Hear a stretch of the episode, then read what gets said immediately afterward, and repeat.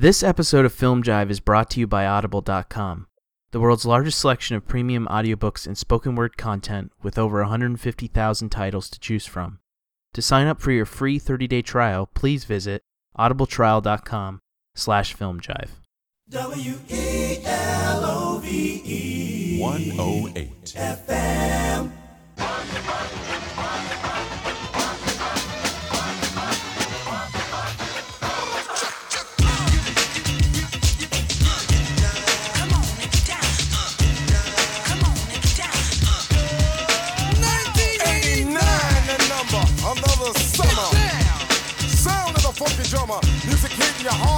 I know you got a soul.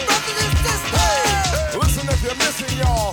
Swinging while I'm singing, giving what you're getting, knowing what I knowin', while the black band's sweating in the rhythm I'm rolling. Gotta give us what we want, gotta give us what we need. Our freedom of speech is freedom of death. We got to fight the powers that be. Fight the power. Fight the power! Fight the power!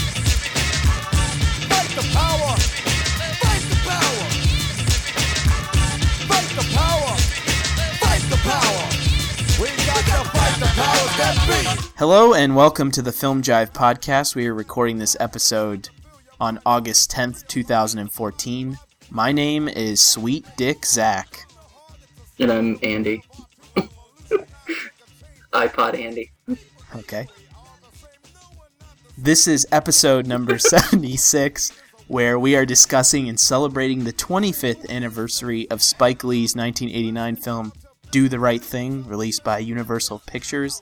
I know at the end of last episode we stated that we would be reviewing Safe by Todd Haynes, which we're still planning to do, but that will be for episode 77. So I apologize to anyone that was really anticipating Safe and got Do the Right Thing instead. You know what those people will be saying? Man, they did not do the right thing. No, they won't. That's called a bait and switch. Gotcha! anyway, Andy, would you please read the plot synopsis? Okay, it's the hottest day of the summer in the Bed-Stuy neighborhood of Brooklyn, New York. Three businesses dominate the block. A storefront radio station, where smooth-talking DJ known as Mr. Senior Love Daddy spins the platters that matter.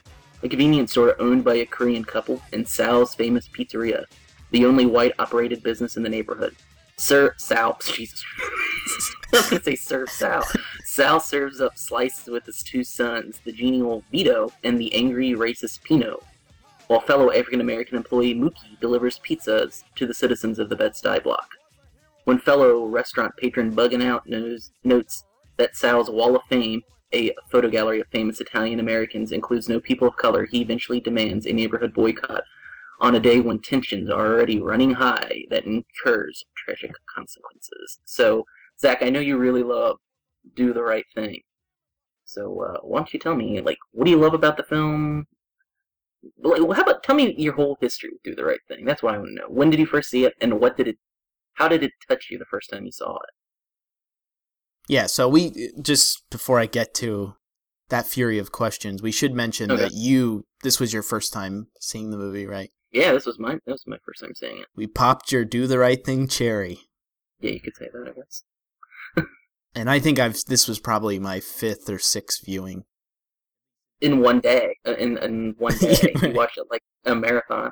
I could probably do that. I, I know that this summer the movie has been on the IFC channel quite a bit, and I've caught bits and pieces of it here and there, and that was kind of what prompted me to decide to think, oh well, this is the 25th anniversary. Maybe we should we should do, do, the right thing and do the right thing. Yeah. yeah.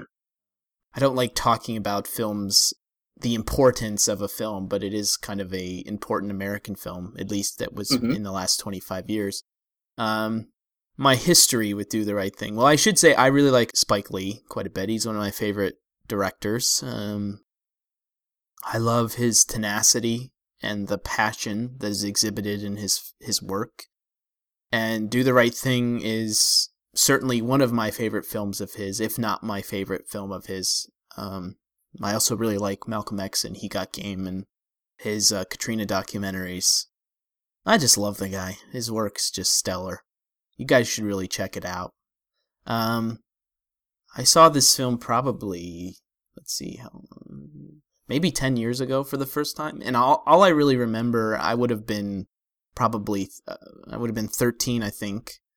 And I'm not sure that at least the social and, you know, political subtext of the movie was something that I was attuned to. But I do remember the ending having a tremendous emotional impact on me. Just kind of the eruption of everything in the last half hour was really jarring. And I will say that it is one of the rare moments in a movie where you could watch, I could watch this film, you know, over and over again, and I still think the ending sustains its its emotion every time you view it. It is just as powerful as the first time because you get you kind of get lost in the world of the film and then you just kind of get smacked in the face with something even when you know it's coming the one of the reasons why I really love it is given the subject matter, I think there's a certain expectation that you would have in terms of how this film would visually be presented. Most movies that tackle subjects of, you know, racism in America and race relations, uh, I think they'd be striving for sort of a heavy, uh, a grittier realism. But what makes Do the Right Thing so singular is how surreal it is. I mean, it is truly a strange movie. Um, maybe it doesn't feel as strange to some people now because I think it's influenced a lot of films and a lot of filmmakers. It definitely had an impact on sort of like the music video culture of, of the 90s.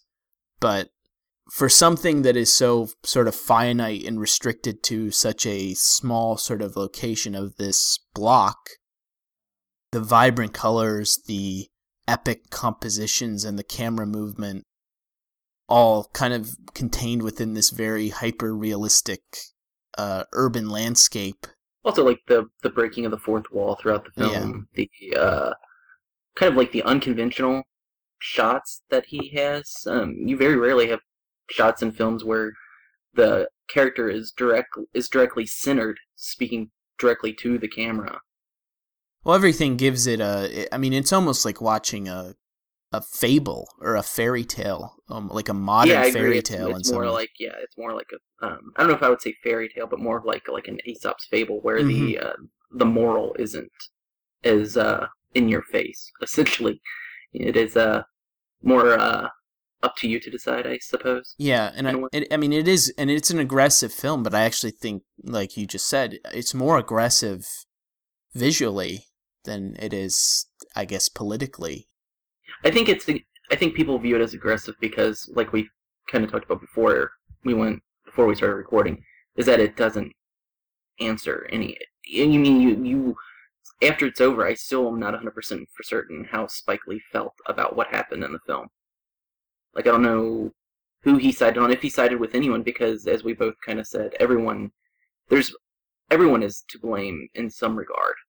And I think films like that, I think that upsets a lot of viewers, where it's not like tidy and neat and presented to you with all the answers and no questions. You know, I think that's uh, I think that can bother a lot of people. Oh, well, I I think it did. I mean, well, I I don't know that I want to get right to the ending, but there are certain things that certain characters do that I think have people have a hard time accepting because they've become so attached to those characters. No, are you talking about the Mookie character? Yeah, I, I would say. I would even say that to be true about Sal, for instance. Um, mm-hmm. I, I think what Spike Lee does really well is it's a movie that it has an incredibly large cast.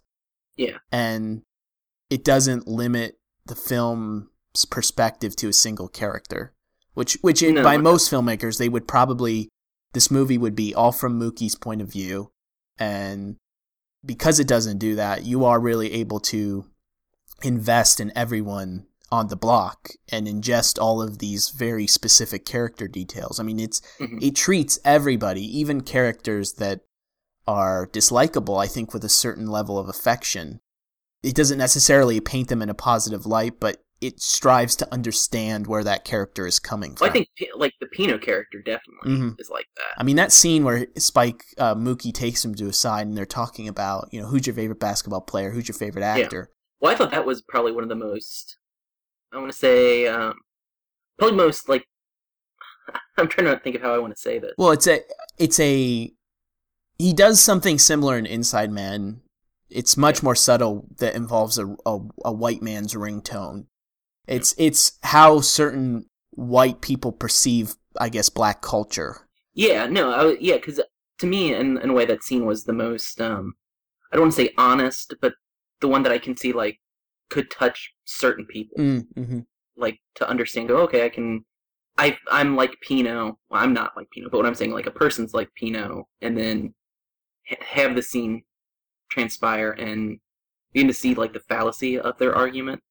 I really think that's the only scene where he really is like that, where he is kind of saying like, "This is how you feel," but it doesn't really make sense how you feel this way. Because I think throughout the film, other than that, it is kind of very much in the air.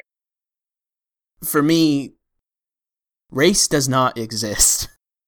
Yeah, I mean, it's a social construct that I believe that was created by something, and I, I mean, it was it was invented by religion. Religion is in itself a social construct, absolutely. Yeah, so I mean, it's it created the concept of us versus them.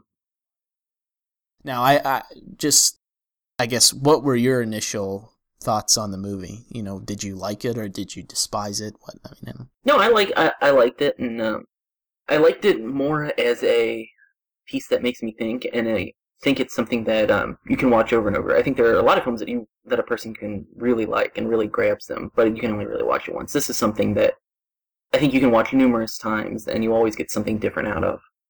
And like I was telling you before we started recording, I watched this before I went to bed, but I thought about it all night, Mhm. and uh, and I do think that's what he wanted to do. So he was able to accomplish what he wanted in that regard.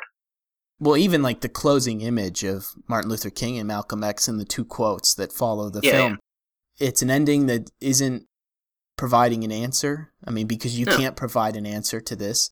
It's almost like this is where it's almost like the beginning of the movie. It's like, okay, this is where the Mhm. conversation starts is with the end of this really after you've ingested everything you've just watched these two quotes that image now talk about it and I was really taken by how he does present both quotations from, which I think is important. In that, um, I don't know how Spike Lee feels about what just transpired, because I, I know from from my viewing of it that I'm a very unviolent person. So, like Martin Luther King's kind of ideology is something that I kind of that I more agree with, but I've never had to live their lives mm-hmm. of the people in this neighborhood, so I can't. I've never had to experience what they've experienced, so I can't necessarily say. I can't like damn them for what happened at the end, because I'm, I've never been in that situation. I'll never be in that situation, so I can't really judge them in that regard. To me, you were when you were talking about the ending, really the scene that kind of stuck out to me the most is is even after kind of the uh, the burning of Sal's Pizzeria when Sal and Mookie have their talk the next morning. yeah which is both great and hilarious But what I like is that it starts off kind of confrontational, but it does end with how you feeling? You sick? I'm feeling yeah, all right. reconcilia- a reconciliation between the two of them. right. And I think that was important for him to have. well I, guess uh-huh. originally in his original draft It was even they were they were going to reconcile even further. right and he chose to make it a little more ambiguous. I mean i still think it's pretty Pretty obvious from right. the way that they were talking to each other. but i think it's actually more masterfully done by and being less Mookie- blunt. Yeah. Yeah, the way that Mookie accepts the rest of the money that Sal gave him. right and so I do. I like I said, I I think that was a very important part. And the Mookie's actions to me that kind of start. I mean, I don't want to say that he started the burning of the pizzeria, but it was kind of him throwing. Spoiler alert: he throws the garbage can through Sal's window. I have read like since I've seen the film last night. I've read some things where the um, kind of people don't agree why he did it. Um, what were their arguments? Okay, well, one argument is that he was angry about what happened to Radio Raheem, and the other argument is that he noticed that the whole neighborhood was yelling at Sal, and that by throwing the garbage can through the window, it deflected their anger at Sal from it directed their anger from being at Sal to Sal's pizza pizzeria, and thus he saved Sal from whatever could have happened. This group of people is angry over what just happened, and they're going to have Mhm. to release this tension onto somebody, and who they've clearly decided who is at fault for this. Um, but what are people saying they don't agree with him doing it? What are the, why are they saying they don't agree with it? Well, from a lot of what I've you read people both say like not necessarily agree with what he did, but understand why he did, and some that don't understand what he did. I you know the people that don't understand what he did was that what happened to Radio Raheem wasn't really Sal's fault. I mean, the police were the one that killed him. Sal just happened to be a white guy that was the only other white guy that was there. Mm-hmm. So it's what happened to Sal was unfair Well, since he really had nothing to do with it, other than it kind of started at Sal's, but he didn't kill Radio Raheem. No. It's it's a tough thing to, you know, I guess talk about and also give like a, a clear answer to, but I mean, I've read things where it's come across as if there are reviews that you will read, and I've, I'm pretty sure Spike Lee has talked about this before, where no one actually will mention the death of Radio Raheem, and Right, all they will talk about is the pizza shop being burned down. Right. And it's Yeah. this idea that property Is is, more important, important than a human life. Yeah. And even ignoring that, apply that same philosophy then to they're either going to kill Sal or they're going to burn down his pizza shop. Mhm. It's still life or property. I mean, Mhm. even if you remove the sort of racial elements of it. So, I mean, I don't know. I Yeah, but if you look at it in the guard that Mookie was doing this either to because it was either going to happen to Sal or Sal's pizza shop, Mookie put the value in Sal's life rather than his property. right, and he even says at the end of the film to Sal that you're going to collect on the insurance Yeah, you're going to anyway. collect on the insurance anyway. Yeah. And from what Spike Lee, um, I haven't seen Red Hook Summer, but Mookie makes an appearance in Rec- Red Hook Summer. Mhm. Uh, apparently, you know, in the life beyond the film, Sal collects on his insurance and moves his pizza place to like Greenwich Village or something like that. And Mhm. Mookie ends up working for him there or something. Yeah. So there's some, you know, there's a continuation beyond what the movie is. But Well, I think like I think there's like questions though, and I think the fact that Sal isn't a bad guy is important. Like I think those things are important. he's not a bad guy, but he he's definitely I don't know that he's a great guy either. I mean, Yeah, but nobody's a great guy. no, but I'm saying there what's interesting about Sal and his his two sons is his two sons are kind of extreme versions of of both his personality, if you understand what I mean. Like Mhm. Vito is a very like sort of ac- accepting person. At Yeah. least he comes across as that, and Pino is is not at all. And Sal is a bit more. He he's seems generally accepting, but then as soon as his authority is put into question, he becomes a very sort of aggressively violent person. Oh yeah, he has an yeah he has an aggressive, violent streak to him. Yeah. and and that's the thing about what's interesting, I guess, about the the scene in the pizzeria at the end is that all three of those characters, uh, bugging out, Radio Raheem, Smiley. First of all, they are they're clearly drawn as definitive outcasts from the rest of the neighborhood, Of the neighborhood. Yeah. but also they have been irritated by Sal or whatever, or Sal, or in the case of Smiley, Pino's Pino Yeah. at some point during the film and so there is the there seems to be i mean again i don't think what's good about the movie is it doesn't i don't think it places judgment on anything that anybody does No, because I mean Sal could have easily, as, as instead of getting so angry with them when they showed up at the end, he could have. As strange as that may sound, he is the adult in this situation. He should have been able to find a better way than just kind of doing what they were doing. absolutely and there is there is an uh, there there is a moment also where when bugging out first kind of when he gets radio raheem riled up to go to sal's radio raheem says something about him just saying please turn the music down hmm So there, for Sal, there is this sense that, you know, you have these scenes where he's talking about these people have been raised on my food and everything like that, and I'm proud of that. And you know, he's giving money to the mayor and, things like that. But then you also have these scenes where he's got this "I'm the man" attitude. What did you think of um, Sal's relationship with Mookie's sister? it's Spike Lee has criticized interracial relationships Mm-hmm. in other But I films. think I, I think their affections were mutual. I think oh, you think she liked Jo- Sal Jody as well? was, it- was it Jody Uh, or Jade. Jade, or- Jade. Jade.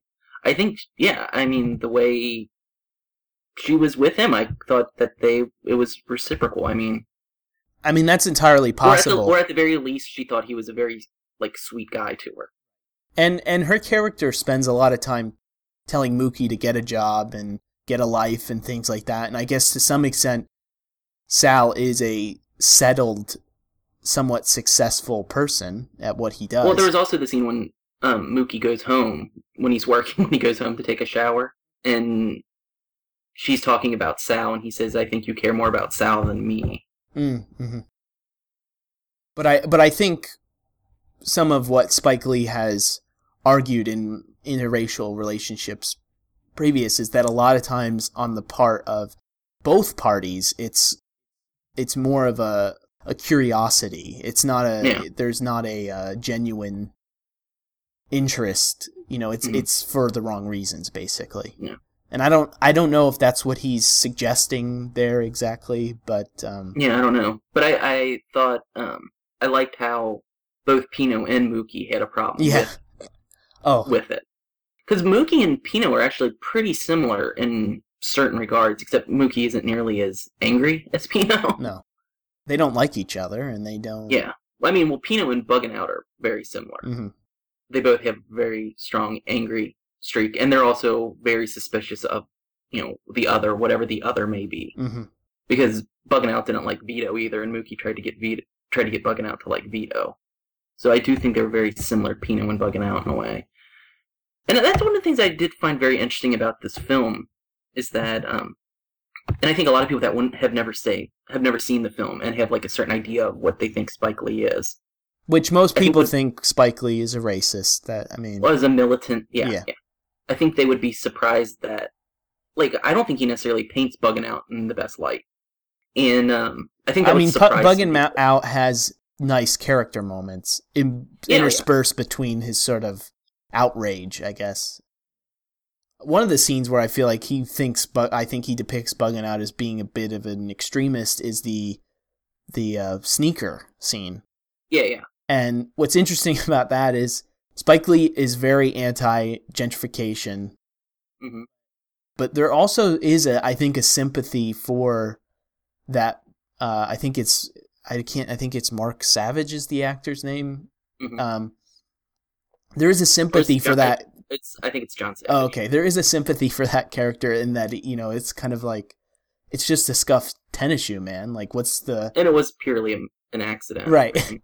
And then the pay I love the payoff of that scene with the you know, why don't you go back to Massachusetts and I'm I'm was born in Brooklyn and everyone's just ah I mean that's just an example of we talked a little bit about this before we got started just despite all of its kind of aggressive aggressiveness and uh, the tensions that mount throughout the day there is this kind of warmth and community ab- and the about film it. is funny. Oh, I mean, there are a lot of very funny. Yeah, there are a lot of very funny moments. I mean, all of the characters are funny. Have funny things to say. Well, anytime Ossie Davis and Ruby Dee are kind of going at it, I just adore those scenes, and I think they're Well, yeah. a lot of fun. And this the scene where the Martin Lawrence and the three other younger people kind of I don't say they harassed Ossie Davis, the mayor, the mayor character, hmm but were kind of like making fun of him, and he kind of had his little like the one says his solilo solilo solilo. Solilo- soliloquy. we can even say it soliloquy. yes. That scene, and then there were a couple other scenes, especially with the the the three the three men sitting across the street from the Korean fruit shop. Made me think that the film has just much to do with generational differences than it does even like racial differences. hmm I do see how those four characters and the mother sister character how they kind of viewed certain things is very different than how a lot of the younger younger people of the neighborhood viewed things. So I wish I would have made notes of what I wanted to throw throw with that. Abs- I mean, you see it. You see it in Sal's Pizza Shop. The Mhm. disconnect between him and his sons. You see it. Ruby Dee, Ossie Davis, uh, the cornermen, like you were saying. They, I think they they have a certain perspective on what they think the neighborhood, I guess, should be or what it was Mhm. and what it is now, and um, th- there is kind of this duality to everybody in the movie where they where they are at a certain point and where they end up, and it's interesting because he seems to be between the the kids and Ruby Dee's character. He is, and even sort of how M- Mookie interacts with him. There's this sense that no one respects him because he's a he's a drunk.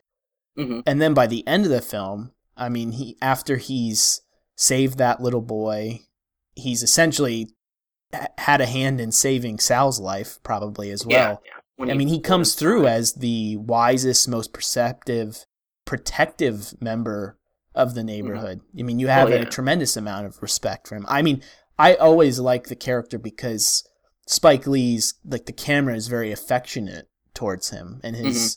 Mm-hmm. I mean, and it's Ossie Davis. Like, I don't know how you could not like Ossie Davis, but you know, there, there's just something that kind of exists that way. I think for a lot of characters. I mean, you we were talking about earlier. There's who Sal is at the beginning and who kind of Sal ends up as at a certain point is different, and um, I don't know. It's just there's something about it being such a big ensemble and so many characters being so likable and just full of this incredible detail that seems so rare, I think.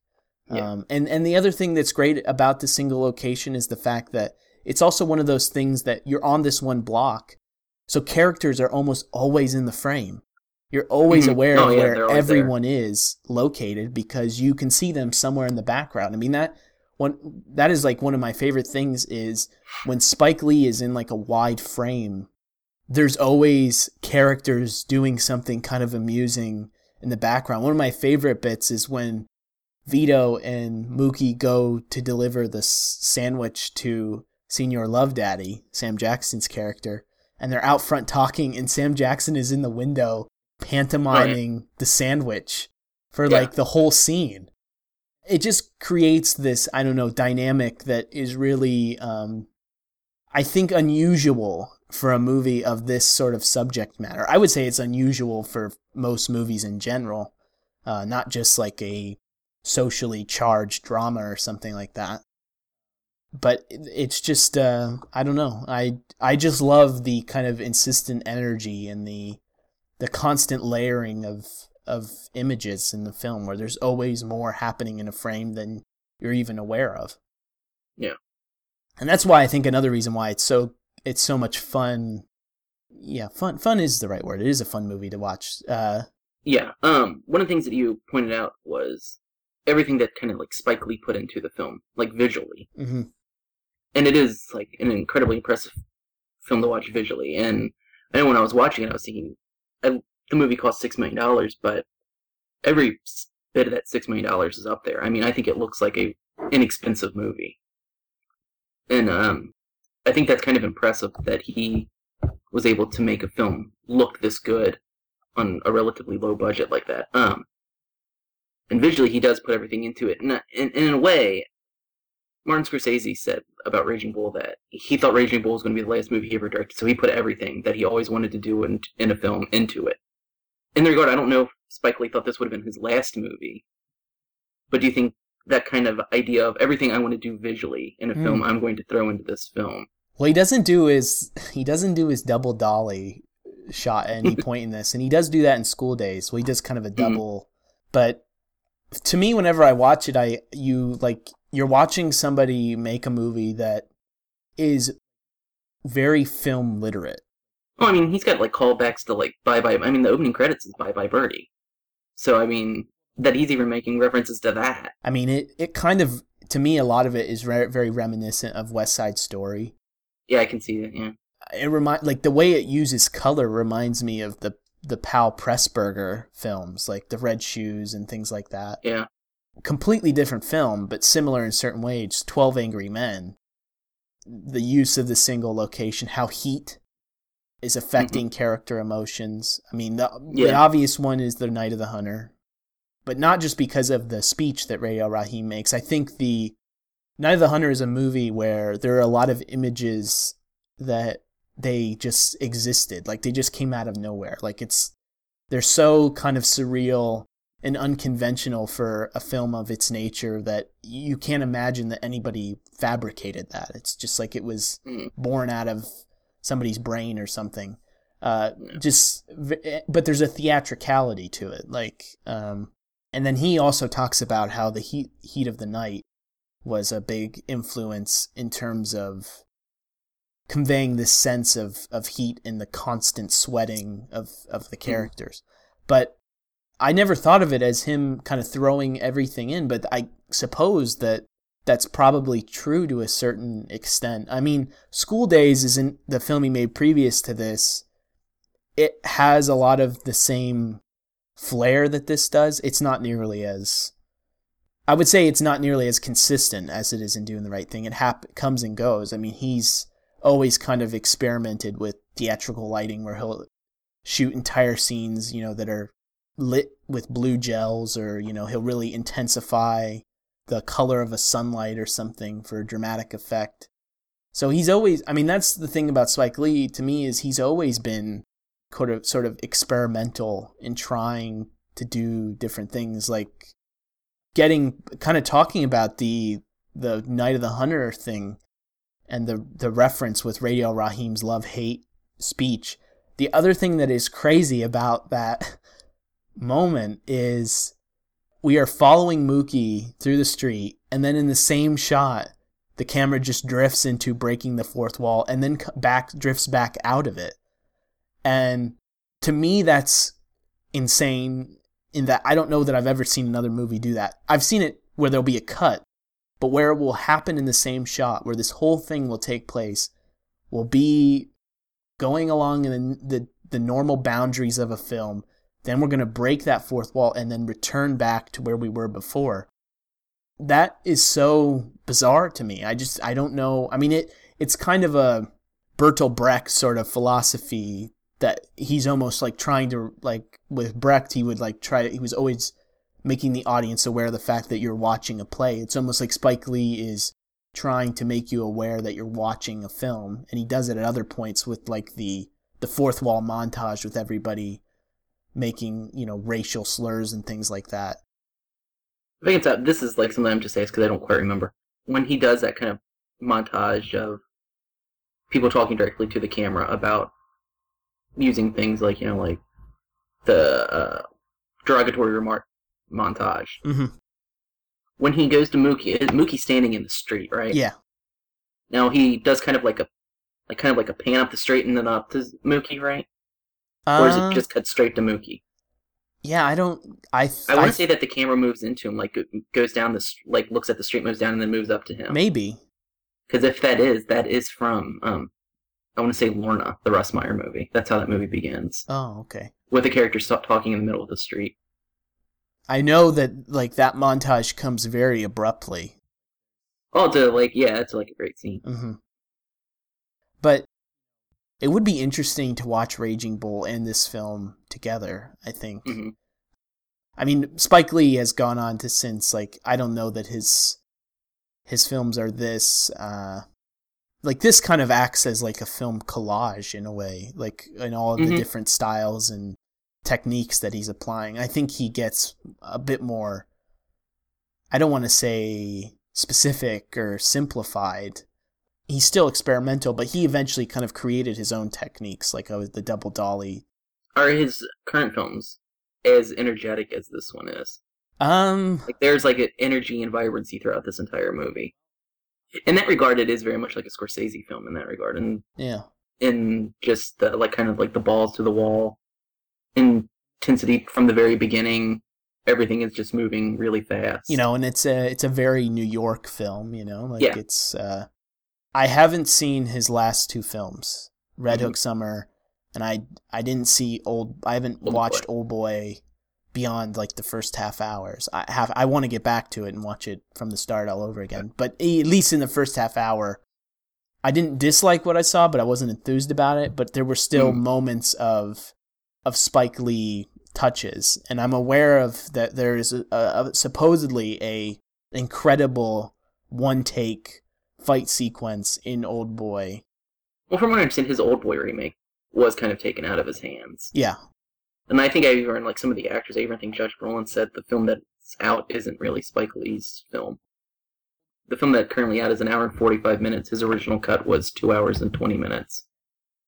I would say though, even when he's like a film like Inside Man, for example, hmm to me is still he's still kind of like an old boy. He's a jobber essentially. Like he's it's not necessarily a movie he's that passionate about. Yeah, He didn't write it himself, he's able to still inject his own style of filmmaking and find places where he can sort of do what he does. And in the case of Inside, I I love Inside Man. I think it's a great sort of like genre exercise and it's got an incredible score. Um I will say I will say for a director of his stature that um, in regard to something like Inside Man, that it doesn't seem like he's given the opportunity when he is kind of doing a job for hire. mhm.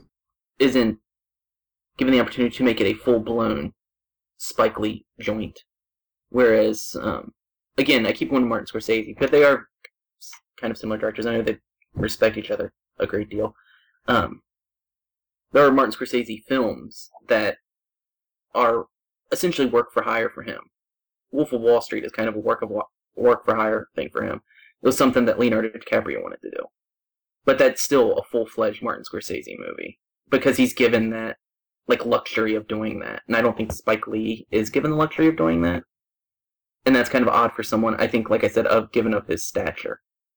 Yeah, and I don't know if it's because he hasn't been as sort of like financially successful as some of Martin Scorsese's films have been or Which I guess is possible, but I guess my feeling is if you're hiring someone like Spike Lee to direct a movie, you're kind of doing it for a reason, I would think. Mhm.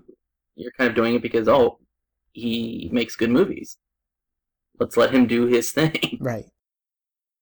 For me, do the I, I love do the right thing, but it is kind of a it's a difficult movie to sort of compartmentalize in a conversation because it's got it has so Yeah. much going on in itself that it's hard to try to unless you're going to go from point A to point Z. It's Mhm. hard. Well, and I think like another thing with something like Do the Right Thing, at least for me, at least, is um, as I kind of said earlier, I'm not an expert on race relations. I've never had to like deal with it head on. I don't necessarily believe I'm the best person to talk or even understand everything that happened and Do the Right Thing. Right. So, But I think just as like uh from a visual t- storytelling perspective, like I think that yeah, I can do that yeah, and that's quite easy. and I think But- unfair unfortunately that is something that gets neglected a lot of times Yeah, is they yeah. don't talk about the craftsmanship of a movie like this and how how interesting it is. It's just I, I don't know that there's any other film that's really like this. I never, and what's funny is when your mention of Night of the Hunter, I never once thought of Night of the Hunt, even though he has love and hate on his hands. Oh, really? it never dawned on me. Well, I suppose that's kind of a great thing then. Well, once he said, it, I was like, he's got shit. He's got it written on his hands, Right. just like. And even like earlier, we kind of said the film has kind of like a like a like a fairy tale, Aesop's tale kind of bent to it, and I think Night of the Hunter has a fairy tale oh, yeah. feel to it as well. Isn't Um, this isn't Night of the Hunter like the greatest? like it's such a good movie. Like I Well, it's, it's crazy that it's the only film that Charles Laughton directed. every time I watch that movie, I just can't believe how good it is. Like it just blows my mind. But yeah, I mean, people wrongly state that uh, Radio Raheem's speech is verba- verbatim what Robert Mitchum said, and it's not at Yeah. all. It's completely. I've re- yeah, I never, it never even dawned on me. I, it's so weird. I was like, it's right there. It, you know, it's just great how he transfers it to like brass knuckles, and it's just a complete reinvention of something that. Oh yeah, I know, totally. Once you said it. yeah. Before we recorded, we kind of talked about how this movie couldn't happen today. Oh, like, no way. One thing, uh, Radio Raheem would be iPod Raheem, and wouldn't be bothering anybody when he's with his music. Well, I also don't believe that there would be a Sal's Pizzeria still open in that neighborhood. I believe there would probably be like a, a like a Pizza Hut carry out or something like that instead. Well, that yeah, that whole neighborhood's been gentrified from what I know. Yeah. Which is a big thing that if you go look for Spike Lee on YouTube, you will hear him talking about gentrification. And Yeah. From what Spike Lee says, it makes a lot of sense to me, but I never lived in Brooklyn. I've never lived in a neighborhood that's been gentrified, so I I'm not really the person that should be probably talking about it. Yeah, I've no, I'm I've never been in this those situations either, but I've always been kind of against gentrification. Yeah, and Uh, mainly because you know my man Michael J. Wilden has always been against it. well, and so and Spike Lee's argument, and I think this comes. There are elements of you know uh, maintaining sort of neighborhood culture yeah, in this film. His argument has always been that when people come in to gentrify neighborhoods, they kind of disregard the people that have been there before or the culture that's already existed there, and they don't respect it.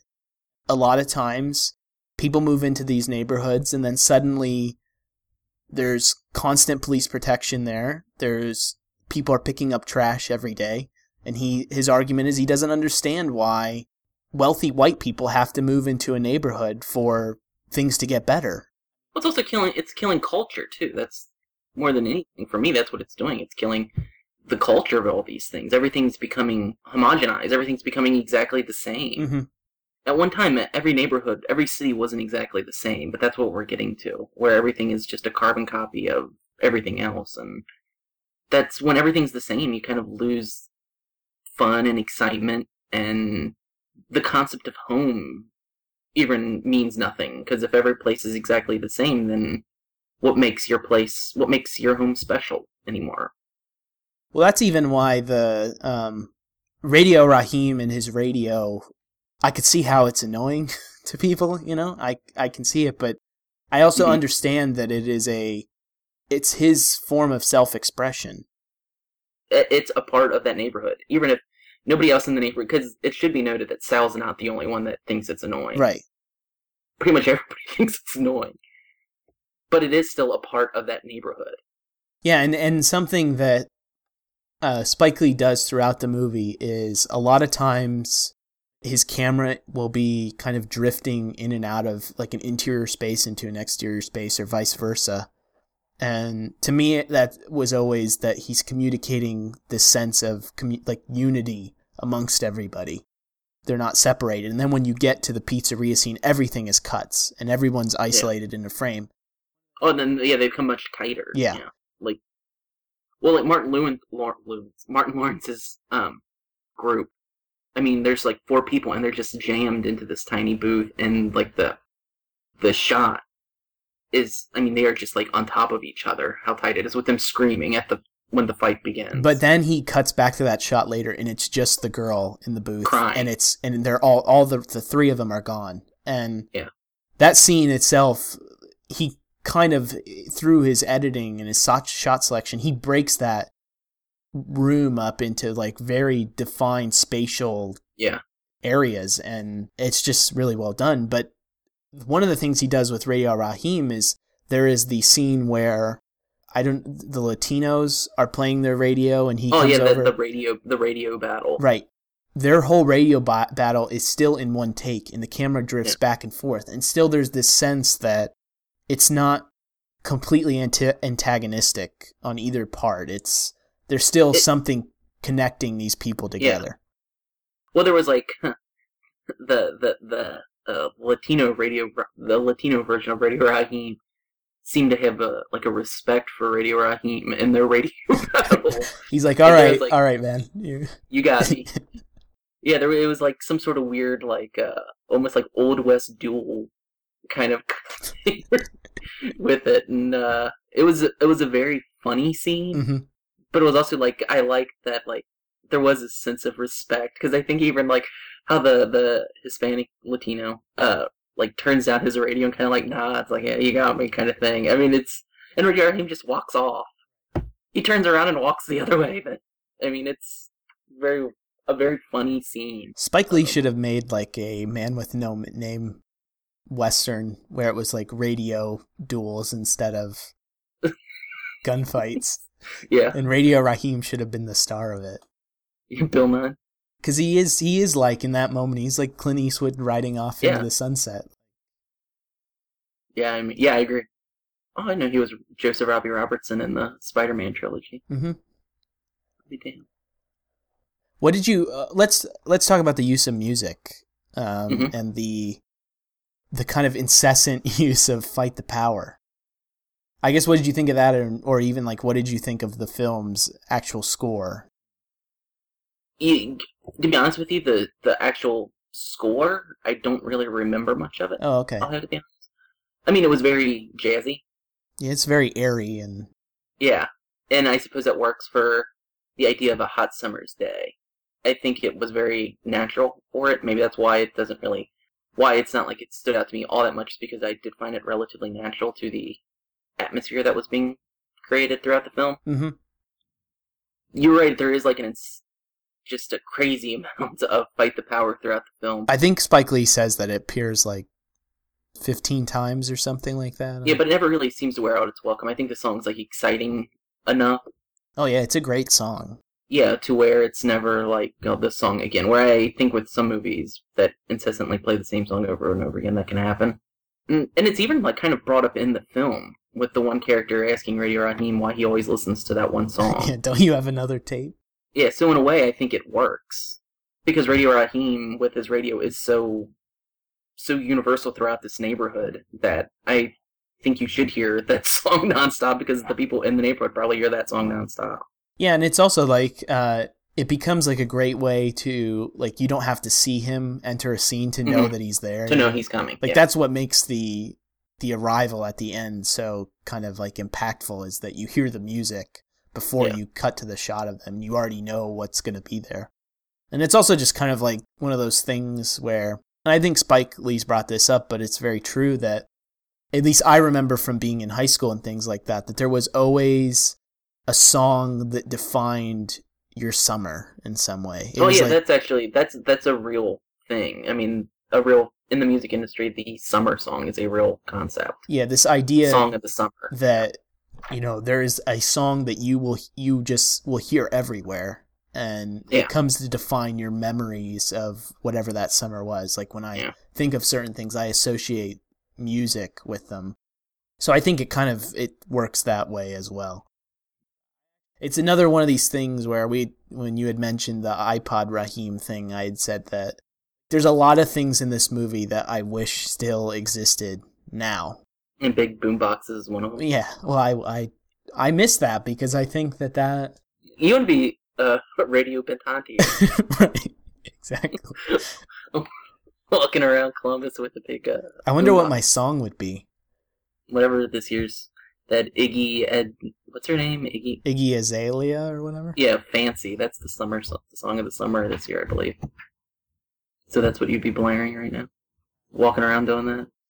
But yeah, but I miss the like I never grew I didn't really grow up in a big city or anything like that. Uh, I live I grew up in sort of a small town, but it wasn't too small to where the, it Mhm. was still divided into neighborhoods and things like that. Yeah. And I do remember there kind of always being this sense in the it wasn't like a block or anything like that. It was more of a sub, not the suburbs, but more of a suburban neighborhood than this in the film.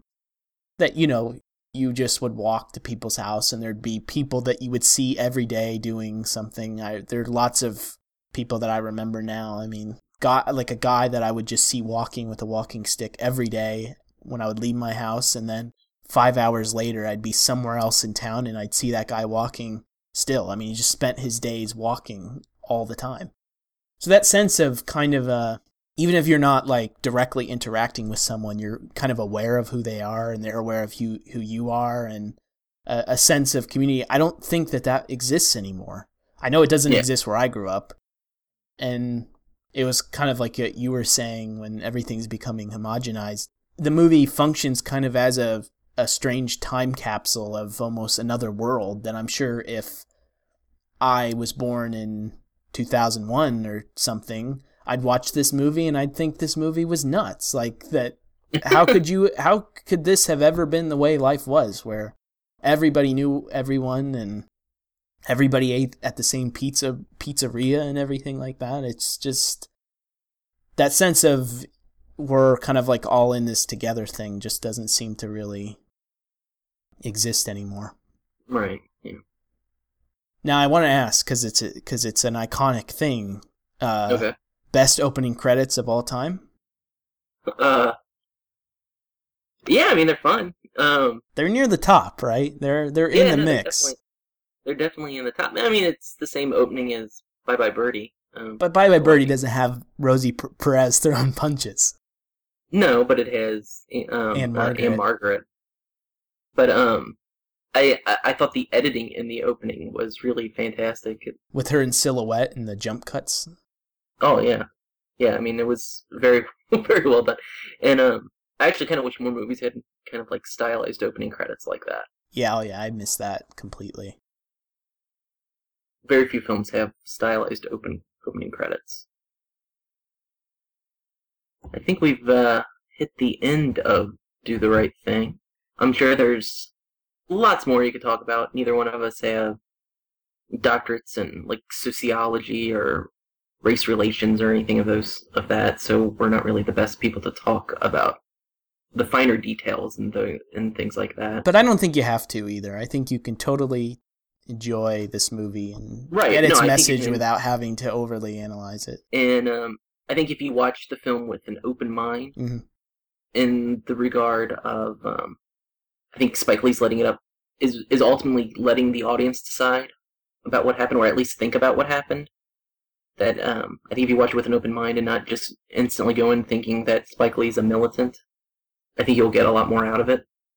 I think people that don't like the movie, I think they're going in I think people that like think that Spike Lee is a militant probably have never actually watched a Spike Lee movie. That's that's true, but um, They've seen but him it- on Anderson Cooper and they've defined what who he is on. I mean, his- that's prob that's probably true, but I think there are people that have gone into this film and probably his other a lot of his other films going in thinking that he's a militant and automatically would discredit everything that happens in the film. So I do think it's important to see it with an with an open mind, and I don't think he's like the only one. People are like that with. I think uh, a lot of people are like that with uh, films dealing with homosexuality. Mhm. You do that, do the same thing. Yeah, which I don't get it. Yeah. Were you at all familiar like familiar with any like the political references it makes to like the Michael Stewart thing or the Eleanor Bumpurs. You know, I didn't know the Michael Stewart thing, but um, the like the Tanya was told the was truth. telling thing. the truth. Yeah, I knew what that was. What'd you think about that? Not not I guess what he's saying. I just that he peppers the movie with these very. Well, I think it's I think it's good that he peppers the movie because he should have peppered the movie with things like that Mhm, because I do think that would be within that community. Mm-hmm. Now, in regard to her telling the truth, all the evidence goes to she wasn't telling the truth, but that's okay. I, I think he said that he's not necessarily. I don't know that Spike Lee. Is making the statement that she was telling the truth, Right. I don't know that he's definitively saying that. I think. But I do think that would have been something that would have been in that neighborhood or a neighborhood like that. and at this time too. I mean, that was I think that happened in '87, and then this comes out. yeah, in yeah, and 89, this is so- know, I think you know, like we're so far removed from it now. I think you can kind of a lot of people have an easier time taking away, like say how she was presented in the media with just the actual facts and the evidence. Mhm. Can kind of step back and maybe not let um their emotions take over. I do think things like that happen a lot, not just with you know black and white, but with all kinds of things where people let their emotions kind of blind them to evidence. So I'm not necessarily saying that. Uh, I'm not holding that against the film, even if that is what Spike Lee was saying at the time. Right. You know, I wouldn't hold that against the film because it was so. It, it had it had just happened, so I can see how emotions can run away with you. Oh, and I love the montage of the the can't stand it heat montage, and you get the newspapers. I always think that's Oh, yeah. hilarious with the one that says baked apple, and there's like a literal baked apple on the front page. I always think that's really funny. Uh, how many jive turkeys will you give this? What? I actually had like a hard time deciding how many stars I wanted to give it on Letterboxd, and since stars and turkeys are kind of similar, I'm not for certain. You know, I'm not for certain because I mean, I ultimately gave it four and a half stars, and I'll give it four and a half turkeys Okay. because I do think on repeated viewings, like I said earlier, it's a film that I can I think can withstand and probably gets better on repeated viewings. Is there was there anything you didn't like?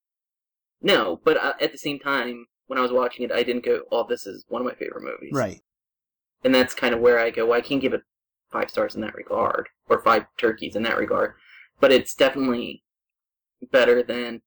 Like my thought is, I always, this is how I think about certain things when it comes to stars and turkeys. If it was on a one to four basis, if I gave this movie just four jive turkeys or four stars, if it was on a one to four basis, that means it's a three star movie, and this is a far, far better than a three star movie. It's far better than just a good movie. But at the same time, when I'm just using my thing of like, oh, is this one of my favorite movies, or is this something that I want to watch over and over again? Probably not. So I I can't give it necessarily the five, and so four and a half is just in between. It's like I recognize it is a really great movie. It's just not one of my favorite movies. hmm I'm giving it five jive turkeys because it is one of my favorite movies. And I can know that I probably like in that regard I probably like underrated it because I know there are some movies that upon seeing like I gave her five stars when I first saw it, but I'm positive I overrated that movie. I am too. that you over. I still think I think I overrated it. Even I still think it's a good movie. I still think it's a good movie, but it's not a five star movie at all. And this is far better than that. Well, I think sometimes you just have you know uh, immediate reaction to something, and Yeah, you have those immediate reactions to something. I don't think there's anything wrong with that. I think No, no, no. having such a strong reaction on a first time viewing to something is there's value in that, even if it doesn't hold up over time. Yeah, well, like look, a good a good example of that is um, when I told you I saw Guardians of the Galaxy, and I was like, oh, it's probably like a three and a half star movie. It's not. It's a three star movie at best. And even when I'm just saying, oh yeah, it's a fine movie, I was still overrating it at that point. now, I, I didn't cry at the end of Do the Right Thing. I didn't cry at its perfection. but you did at the end of Guardians of the Guardian- Galaxy, just in its perfection. oh yeah, I did. Yes, yes. You know that remind I, it reminds me bringing up a comic book movie. I, I think we I had said something to you about this before we started. In that there are times where it reminds me of like the '60s Batman show, or hmm kind of embodies certain like comic book aesthetics of this time period. It's also interesting to note that this came out at the same time as Batman 1989. It also should be noted that Black Panther's referenced throughout the film. hmm And I don't mean the Black Panther Party, but the comic book character Black Panther. Does this make you at all want to see a Spike Lee superhero film? Yeah. If nothing else, just because it'd be different. I just think No, I he don't. I think he he would recognize that it doesn't need to be something that it would be the antithesis I think of what most superhero movies are. Well, I think you, anyway. you said that your favorite, in the past, I think I read where your favorite comic book movie was Danger Diabolik. So is Spike Lee, do you think he's a Mario Bava fan? I don't know. I mean, the way he was using the colors in this film, though. Yeah, no, it's it would be interesting to to ask Spike Lee if he is familiar with Mario Bava. Yeah. And I do think more more directors are directly influenced by him than I think you kind of would guess. Like I know like Quentin Tarantino, as strange as his Pulp Fiction was very influenced by Black Sabbath. Oh And the well, the, antholo- structure the of it, yeah. Yeah, the structurally, that's where he got the structure was from Black Sabbath. Which I actually didn't know that. I just recently read that. Mm. So I never would have put two and two together with that. Because they're so different on what they're about. But I think Danger Diabolik, I guess to defend that statement. You don't have to defend it. I think it's. I was gonna say. I think that's a five star movie. I think that's probably for me. It's probably behind Superman the movie of the best comic book movies because you know I love Superman the movie. Di- Danger Diabolik one, uh, number two, Superman three. okay, wait a minute. Do that again. Danger Diabolik number one, number Okay. two, Superman three. Oh, okay. You love that Lana Lang shows up in that movie. Yeah, I think it's. I don't know. Like you wanted, to, you talked. We mentioned Jacques Jacques Tati on the Mhm. last episode. Like Superman three is to me is very much inspired by like Richard Lester's love of that style of comic. Yeah, and Annette O'Toole. Lang. She was she was she was a looker at that time. But I guess when I say that I think Danger Diabolik is the best comic book film adaptation, I'm saying it marries the tone of what comic books I think at the essence are. But it, Yeah, it- no, but yeah. I think people, and I know this because just even from watching extras and the Beastie Boys parodying, I think people associate it with a certain era of campy kitsch that Mm-hmm. it is not. I think it is far more genuine than that, those things are, and I think the filmmaking is just I don't the deceptively. uh, I don't think the Beastie Boys are making fun of it. I think they're like legitimate fans of it. I think they are too, but when I listen to them talk about it, Okay. they don't treat it with the like it's a different kind of affection. It's like the Okay. affection that most people have about like the '60s Batman show or something. Like, whereas I, I think Mario Bava's actual filmmaking is really, really sophisticated. It's just Mhm. because tonally it's kind of a kind of a goofy movie, I guess. It, people kind of it becomes a obliv- they become oblivious to it because it's so subtle in its own ways. But there are frames I in that film that are absolutely incredible. Yeah, and you know I do like the Mystery Science Theater 3000 show, but I do find it very odd that they did that movie on. Oh yeah, that actually really annoys me. I can't. I don't understand how. I mean, it is a legitimate good film. There's like no way around that. Like, there's some films that they do on on that show that I do like, and I kind of think, well, I mean, it is kind of a good movie. But I think you can still find stuff, you know, to laugh at, whatever. Have they done Well, that- other Mario Bava movies? Not ones that he had actually had his name on. Because I feel like there are other films that you could, especially like in his his like later horror output, where I would be more understanding of it. I do think with Mario Bava, if you if you love Mario Bava, I think you're maybe a little biased in forgiving him of some of Mhm. his later films. Like I don't think Hatchet for the Honeymoon is like a good movie. Oh, really? Yeah, I don't like it. I find it very Oh, like very movie. dull, I and I mean there are interesting, like really strange things about it, but it's Yeah, that's a weird movie. but uh I don't think there's anything wrong with being forgiving to Mario Bava. Like I don't think enough people are anyway. I just wondered if if that's the only Mario Bava movie that they've done. That Yeah, to- that's the only- I for mean, me, did, like- arguably, that's his best film beside Black Sunday. So I don't. I mean, they they've done stuff like um like Hercules, which he didn't direct, but he definitely worked on enough. mhm. You know, cinematography, special effects, things like that, where he probably had some sort of hand in kind of in some of the direction of it. But I also think the Peplums aren't really all that necessarily that bad. But I think um they do a lot of Corman films on there, and um That he directed himself, or that he directed himself, yeah. And um, I mean, he direct, Roger Corman directed a million movies during his like 15 years where he actually was a director. And they really, it's not like they're doing the best Corman films because they're really not. But they always do kind of make reference that Corman's a bad director, and like I've said to you, you can't make as many good films as Roger Corman has and be a bad director. But I mean, you look at his filmography, and yeah, he's got movies that aren't very good, that are pretty bad, really. But he also directed so many goddamn movies. and he's such a nice guy. How could you ever Oh, say a bad thing about him?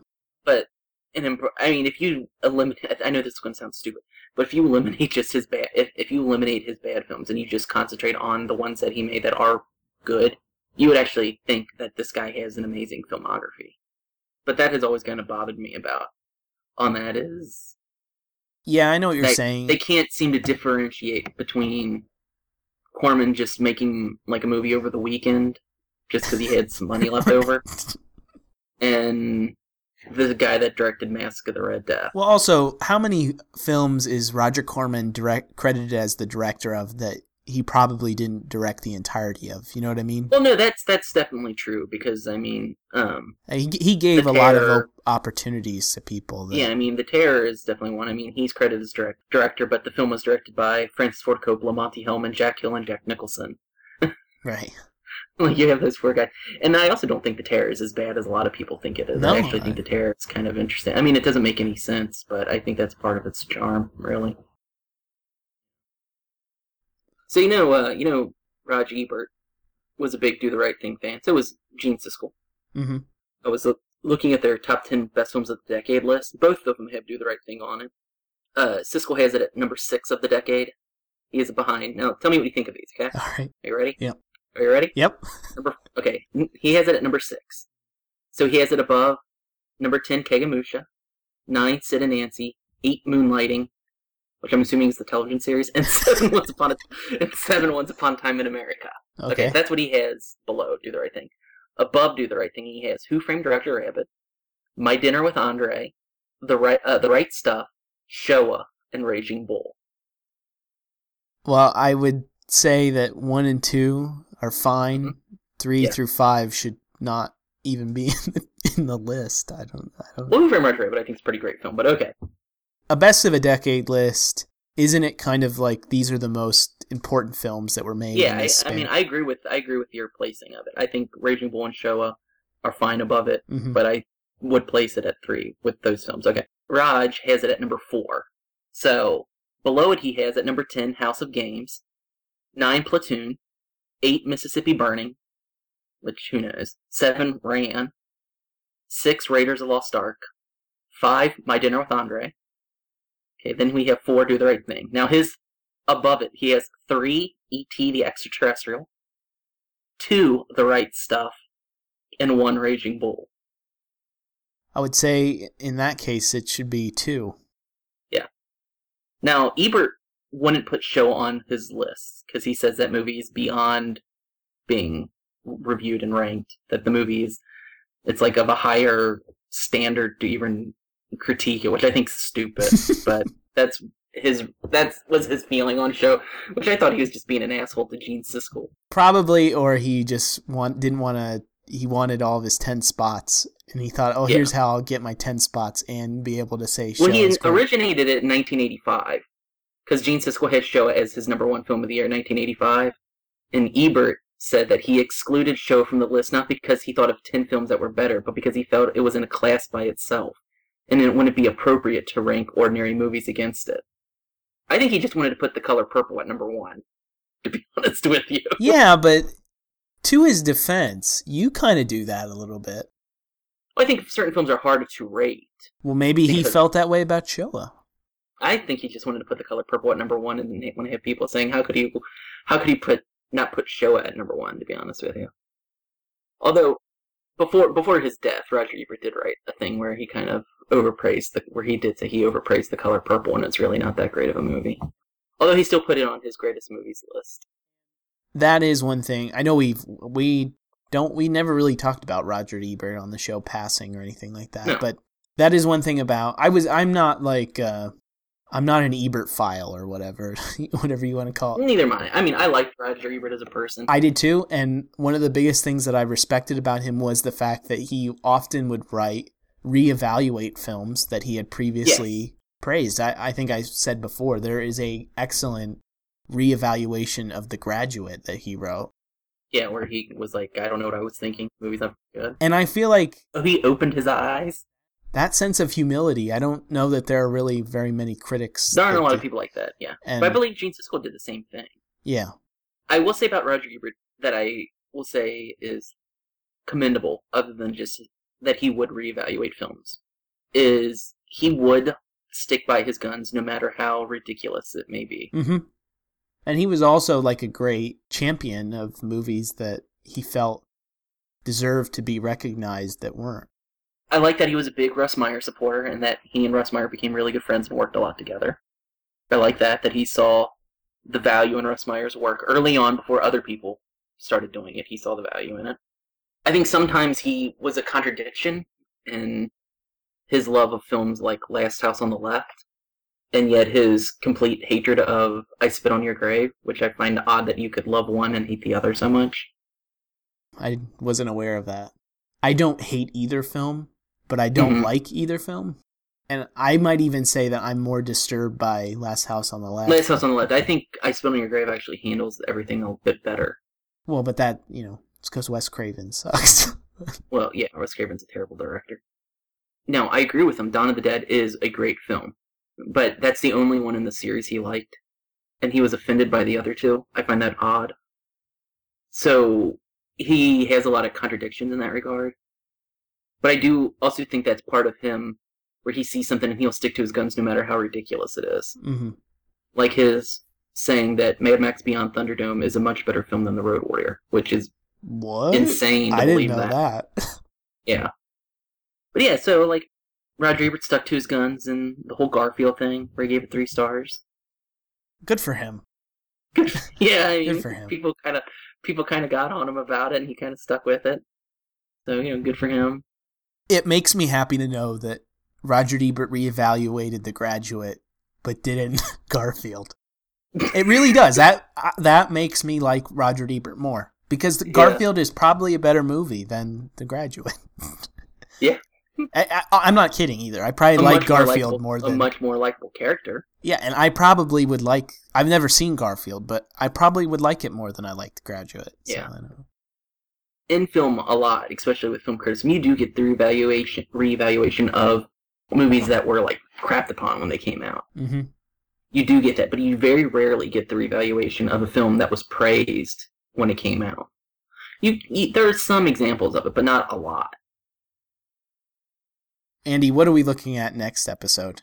Well, next episode we're finally going to take a look at Todd Haynes' 1995 horror film *Safe*, starring Julianne Moore. I think it's safe. It's it's safe to say that will that will be our next episode. It's safe to say that on episode 77, we will have done the right thing. I mean, I like to think that we did the right thing for this episode by doing do the right thing, because I think it would have been a little too safe for us to do safe. But it would have been quite the trip to have done safe That's, before doing do the right thing. yeah, yeah, well, yeah, yeah, that is true. I mean, let's not get our head against the wall or anything about No, this. no, I know. I wish I had the full list so I could have done. I could do more as well. So you can listen to Andy on the Steve and Andy Meet Batman podcast. Andy and I can also be found on Letterboxd, where we encourage you to follow us if you have an account. Film Jive can be reached at filmjive.wordpress.com, Facebook, Stitcher Radio, and iTunes. And send all of your thoughts and feedback to filmjive at gmail.com, and we'll read them on the next episode. So, thank you for listening to the Film Jive podcast. Please tune in to the next episode, and until next time, keep on jiving.